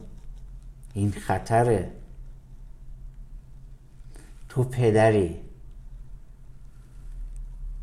تو همجنس پسرت هستی. تستوسترون رو با ادرنالین قاطی نکن به خورده بچه نده لطفا. لطفا نکن این کار معتاد میشه بچه. بچه هورمون جنسیش هر وقت فعال بشه دوپامینش نمیاد به قول تو. کورتیزول میاد. حواسمون باشه به این مسئله. وقتی که تو گفتی مرسی که اینو میگی. من روی کرده من هورمون شناسی روی کرده من عصب شناسی و ذهن شناسی است. از این منظر دارم این حرفا رو می‌زنم. پس من میگم که پدر شاد قاطع آرام هورمون جنسیش با دوپامین همراهه. خب هورمون جنسی پسرم چی میشه؟ چه قشنگ. با دوپامین همراهه. من برای دوپامین بودم ولی تو کورتیزول دوست داشتی.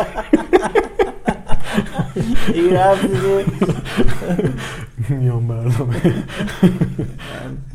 خب این داستان داستان خیلی جالبیه. می‌دونی هرچی من فکر می‌کنم بست پیدا کنه دیگه ما 20 تا اپیزود باید بسازیم درباره و می‌دونید. این داستان مسائل جنسی اینو از شما می‌پرسم.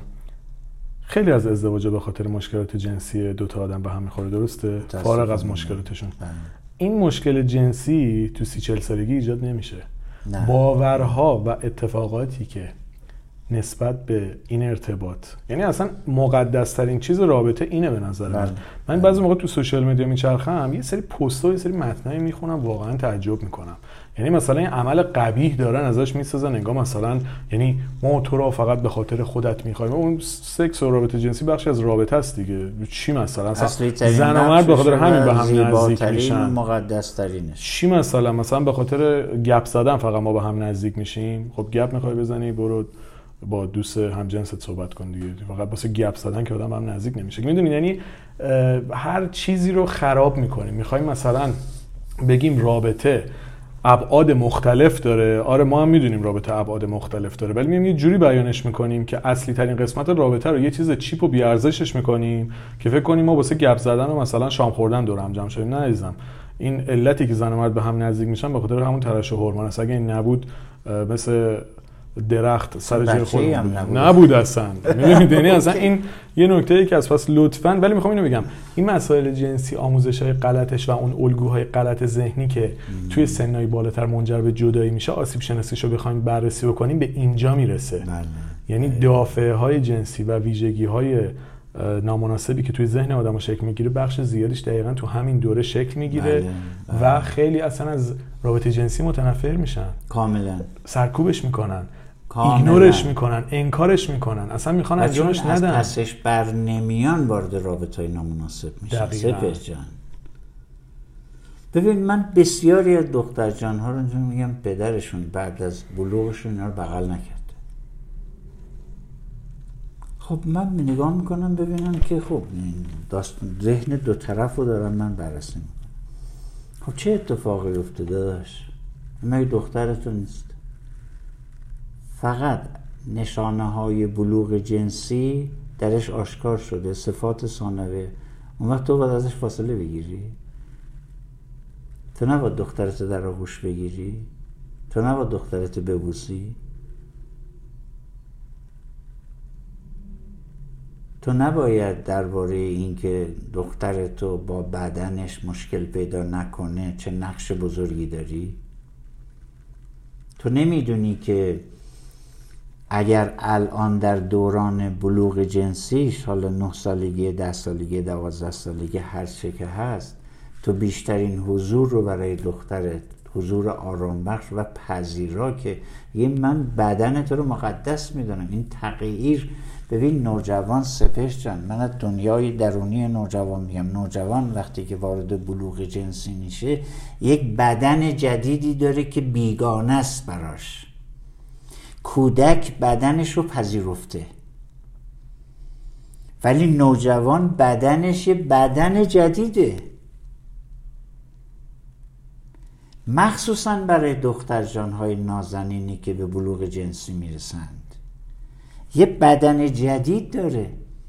اگر والدین به این بدن جدید احترام نذارن ستایش نکنن جشن نگیرن نوازش به اندازه کافی نکنن افراتش رو من قبول ندارم این دختر جان ما با بدن جنسیش نمی‌تونه ارتباط برقرار بکنه. اون وقت یه اتفاقات وحشتناکی توی انتخابهاش میفته اون وقت نمی‌تونه جمع کنید اون رو. اینجاست که این نقش مادر. ببین نقش مادر در اینکه یک دختر هویت جنسیش رو بپذیره یه چیزیه. نقش پدر یه چیز دیگه است. این فوقالعاده اهمیت داره. من نمیگم که پدر بیاد راجع اطلاعات جنسی به دختر. این کار مادر. اما تحولات و بحران هایی که این دختر پیدا می‌کنه از لحاظ بدنش. ببین چی رو بگم سپس جان. دختری که با بدنش در نوجوانی هماهنگ هست بدنش رو پذیرفته. بدن جدیدش رو دوست داره به خاطر برخورد پدر مادرش. این هرگز تن به هر رابطه جنسی نمیده. هرگز نمیده. می‌دونی چی میگن؟ برای اینکه بدنش رو دوست داره. اگر بخوایم این دختر ما از بدنش در اجتماع حفاظت کنه نیست که بریم تمام پسرهای دنیا رو بکشیم. یا اینو کور کنیم که هیچ پسری رو نبینه یا پسرها رو کور کنیم که اینو نبینن. نه بدن جنسی بدن جنسی به معنی جنسیت نیست. چی بگم خدایی؟ من عمل جنسی نیست. پدر نباید یه جوری برخورد کنه که بچه احساس کنه که نگاه جنسی به دخترش داره. من نمیگم پدرها اینو دارن ولی دخترها اینو میگن؟ برای چی؟ برای اینکه این بچه به بلوغ جنسی رسیده. اوکی نشانه های دختر بودنش آشکار شده دیگه بغلش نمی‌کنه. چرا پس دو سال پیش بغلش میگردی الان چرا نمی‌کنی؟ خب باید تو آغوش تو باشه. باید بغلش کنی باید نوازشش کنی. هم همون بچه تو هست. این به یک پدری که نقش مردانه اجتماع رو بازی می‌کنه و احترام می‌ذاره به بدن دخترش ستایش می‌کنه دختر خودش رو. این یک هویتی پیدا می‌کنه قدرتمندانه و عزیز. هیچ دختر بدن عزیز دوست داشتنیش رو به هر جایی نمی‌بره قشنگ. اوکی؟ اگر می‌خواهید حفاظت کنید راهش اینه. راهش اینه که به دخترت بگی با اون حرف نزن با اون حرف نزن با اون نگاه نکن با اون نگاه نکن. من می‌خوام صحبتتون رو با یه جمله تکمیل بکنم و می‌خوام خودتون در واقع کاملش بکنید. می‌خوام یه پیش بینی بگم برای اینکه ببینید آینده بچهتون به چه سمتی میره ببینید. یه دوراهی ایجاد بکنیم. پدر مادری که با بچهشون رفیقن پدر مادری که بچهشون ازشون میترسه. من میگم احتمال اینکه بچه ای که از پدر و مادرش میترسه به بحران کشیده بشه زندگیش چندین برابر کسیه که با پدر و مادرش رفیق. دقیقا. و اگر شما می‌خواید آینده بچهتون رو تضمین بکنید خوشبختیش و حال خوبش و آرامشش و اگه باش رفیق باشید خیلی از این مشکلات پیش نمیاد یا اگه پیش بیاد خیلی راحتتر حل میشه.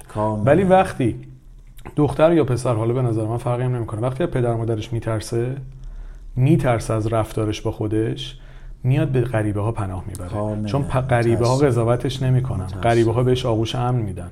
وقتی تو میترسی یه مشکلی توی رابطت پیش میاد بیا به پدر و مادرت بگی ولی دوستت پذیراه میری پیش اون و اون ممکن راهنمای درستی نباشه.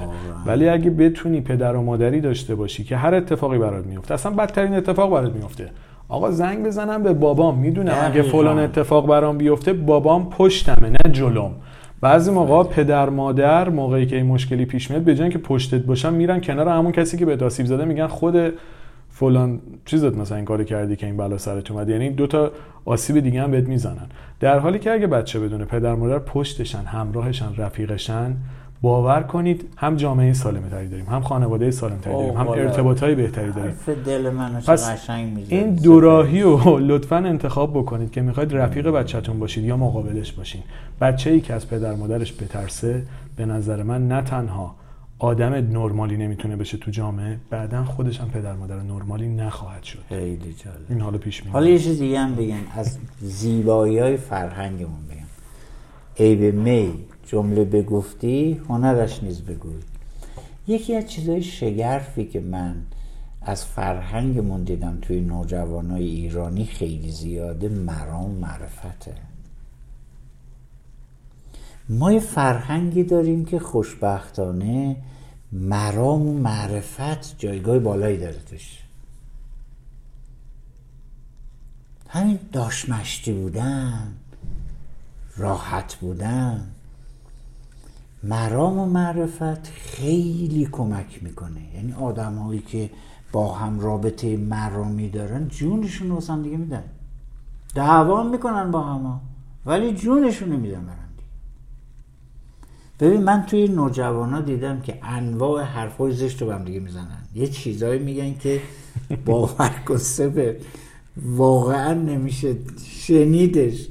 اوکی به هم میگن. می‌زنن هم دیگر رو. می‌دونی؟ ولی تو پای مرام تا جون برای هم دیگه هستند. این فرهنگ مرام و معرفتی که ما داریم روش حساب کنیم. من به پدرها و داداشای بزرگوارم میگم که مرام تو بیار وسط.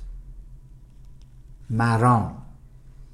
این مرام تو فرهنگ ما بسیار جا افتاده است و تو ناوشیار جمعی ایرانیانه.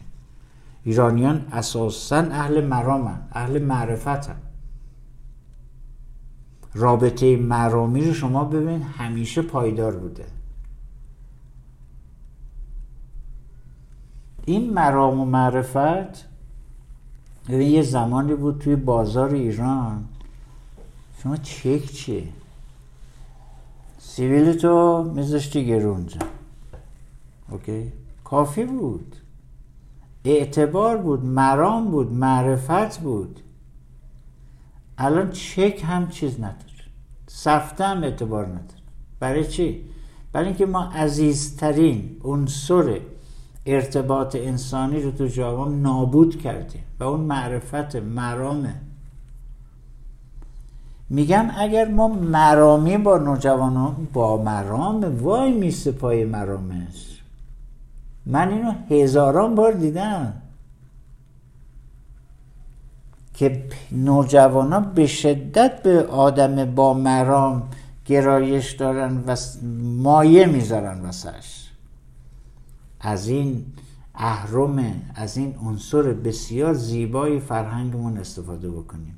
و به نظر من این چیزهایی که ما امروزه یاد گرفتیم به عنوان تربیت اساسا ربطی به فرهنگ اصیل ما هم نداره.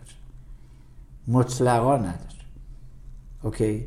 اینو من نمی‌دونم از کجا آمده. از این بحران هایی که ما ازش عبور کردیم آمده. به هر حال امیدوارم همه رو ببریم بدیم به صاحبش تموم بشه بره.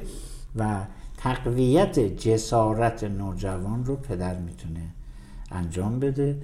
در تمام فعالیت ها تو تمام سنا اگر بچه ما میره مسابقه فوتبال پدرش اونجا نباشه نره ببینه. چی میشه سفر. چرا تو نباید باشی اونجا؟ جلسه داری؟ کار داری؟ ولی پسرت و دخترت توی اون مسابقه وقتی پدرش رو می‌بینه حالا مادرش هم هست کنار هم دیگه می‌دونی چه می‌کنه؟ می‌دونی چه اتفاق با شکوهی براش میفته چقدر مثال قشنگی زدید. اوکی. اگر شما من یادم هست که بچه های من که نوجوان بودن من براشون یک تیم نوجوان درست کرده بودم یه تیم نوجوان درست کرده بودن با هم برن اردو با هم برن تفریح با هم برن گردش بکنن و کاملا آزاد بودن اینا. و ما کوچکترین کار خلاف اخلاق تو اینا ندیدیم. دختر و پسرم با هم بودن. ما فقط پشت صحنه رو مدیریت می‌کردیم. ولی خواستم این بچه های نوجوان توی دوستا و آشنایان ما که این همه نوجوان بودن اینا با هم تجربه نوجوانی جمعی داشته باشن. این تجربه نوجوانی رو ما بر بچه فراهم کنیم. بعد وقتی این تجربه رو فراهم نمی کنیم همش اصرار می‌کنیم نوجوان ما بیاد با خاله و عمه و دایی اینا به چرخه در حالی که داره میره به سمت همسن و سالاش و هیچ تجربه اجتماعی نداری داداش عزیز من این خطر. پس این کار رو برای دختر جانت برای پسرت انجام بده. هر فعالیت اجتماعی هست براش برنامه ریزی کن کنارش باش تحسینش کن در هیجاناتش حضور داشته باش. بذار یه مثال دیگه بزنم. مرام می‌خوام ببین بچه تیمی رو دوست داره مثلا کی از این قهرمان و ستاره های فوتبال مثلا؟ مارادوناس بوده الان نمی‌دونم کیه کیه. اوکی؟ خب. این به هیجان میان داد می‌کشن هوار می‌کشن فلان می‌کنن. خب. خب. پدر کجاست؟ بله؟ کجاست؟ چرا کنار بچت نیستی؟ چرا تو هوار نمی‌کشی؟ چرا تو هیجان بچه شرکت نمی‌کنی؟ این خودش یه جرمه. بعد اینکه برگردی بگی پسر جان درست مهمتر هست. این برات نون آب نمیشه. ولی من میگم که پدرهای امروزی دست پسر و دخترشون رو می‌گیرن می‌برن استادیوم آزادی. نه اونجا آدم های بی تربیتی هستن فخاشی می‌کنن. انگار تو اجتماع جای دیگه نمی‌کنن.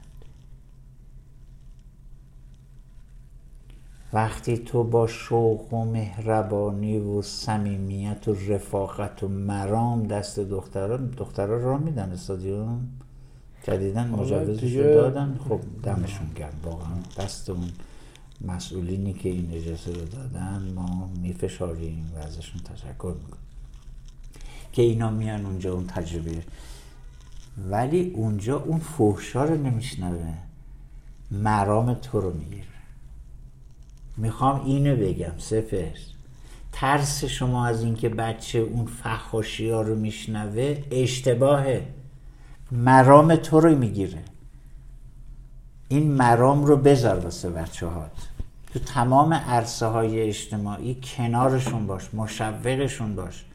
بذار در کنار اعتماد به نفس اجتماعی تو قدرت اجتماعی تو بچت بال و پر پیدا کنه تو اجتماع و بره ریس پذیری کنه بره تمرین کنه.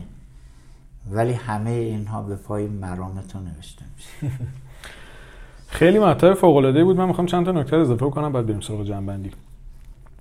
یعنی جنبندی دیگه فکر کنم دیگه با جنبندی بله بله. پس جنبندی خودم انجام بدم یه چیزی آره می‌خوام بگم که یه پستی من سه سال پیش گذاشته بودم. فکر کنم موقع یک میلیون بار دانلود شد تو اینستا. گفته بودم همسر تو باید صمیمی ترین دوست زندگیت باشه. حالا اینو من در مورد همسر گفتم که واقعا هم بهش اعتقاد دارم که شما رابطتون باید با کسی که وارد رابطه میشید باهاش خیلی صمیمی و دوستانه باشه. اما این در مورد رابطه شما توی بزرگسالیه. اصل قضیه توی خانواده است.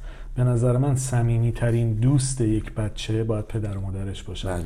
و وقتی پدر و مادر اونقدر با بچه خودشون احساس نزدیکی بکنن که فاز رفاقت داشته باشن اون موقع شما جلوی خیلی از آسیبا رو می‌تونید تو این بستر بگیرید. و نکته دیگه که می‌خوام بگم اون مرا و معرفت هم فقط توی فضای رفاقت میاد وسط. که باز هم اگه پدر و مادر رفیق باشن با بچهشون و مرا و معرفت می‌تونه دو طرفه شکل بگیره. مرام چیکار آره. این خلاصه مطلبی بود که توی اینجا می‌خواستم بگم. فکر می‌کنم یه نکته هم دوباره در مورد پادکست های نوجوانی بگم. اپیزود پیش نیاز این اپیزود بخش هفتم نوجوانیه که توی اون پکیجیه که باید تهیه بکنید. این بخش هشتمشه بخش نهم باز توی پکیجه که اون رو هم در واقع اونجا باید گوش بکنید. و کلا مبحث نوجوانی مبحث پیوسته که ما داریم کار می‌کنه و فکر می‌کنم خیلی متفاوته با تمام مباحثی که اصلا با همدیگه در موردش صحبت کردیم. من خودم وقتی صحبت می‌کنیم خیلی برام جالبه. خیلی به نظرم ابعاد مختلفی داره. و آره، اینم دوستان پس برای تهیه اون پکیج هم اول اپیزود گفتم دوباره هم چون خیلی دوستان پیغام دادن تکرار می‌کنم که توی متن همین اپیزود می نویسم که می‌تونید این موارد رو هم تهیه بکنید و گوش بکنید. مرسی که توی این اپیزود همراه ما بودید. امیدوارم که براتون مفید بوده باشه. با آرزوی بهترین واری تک تکتون شاد و سلامت باشید.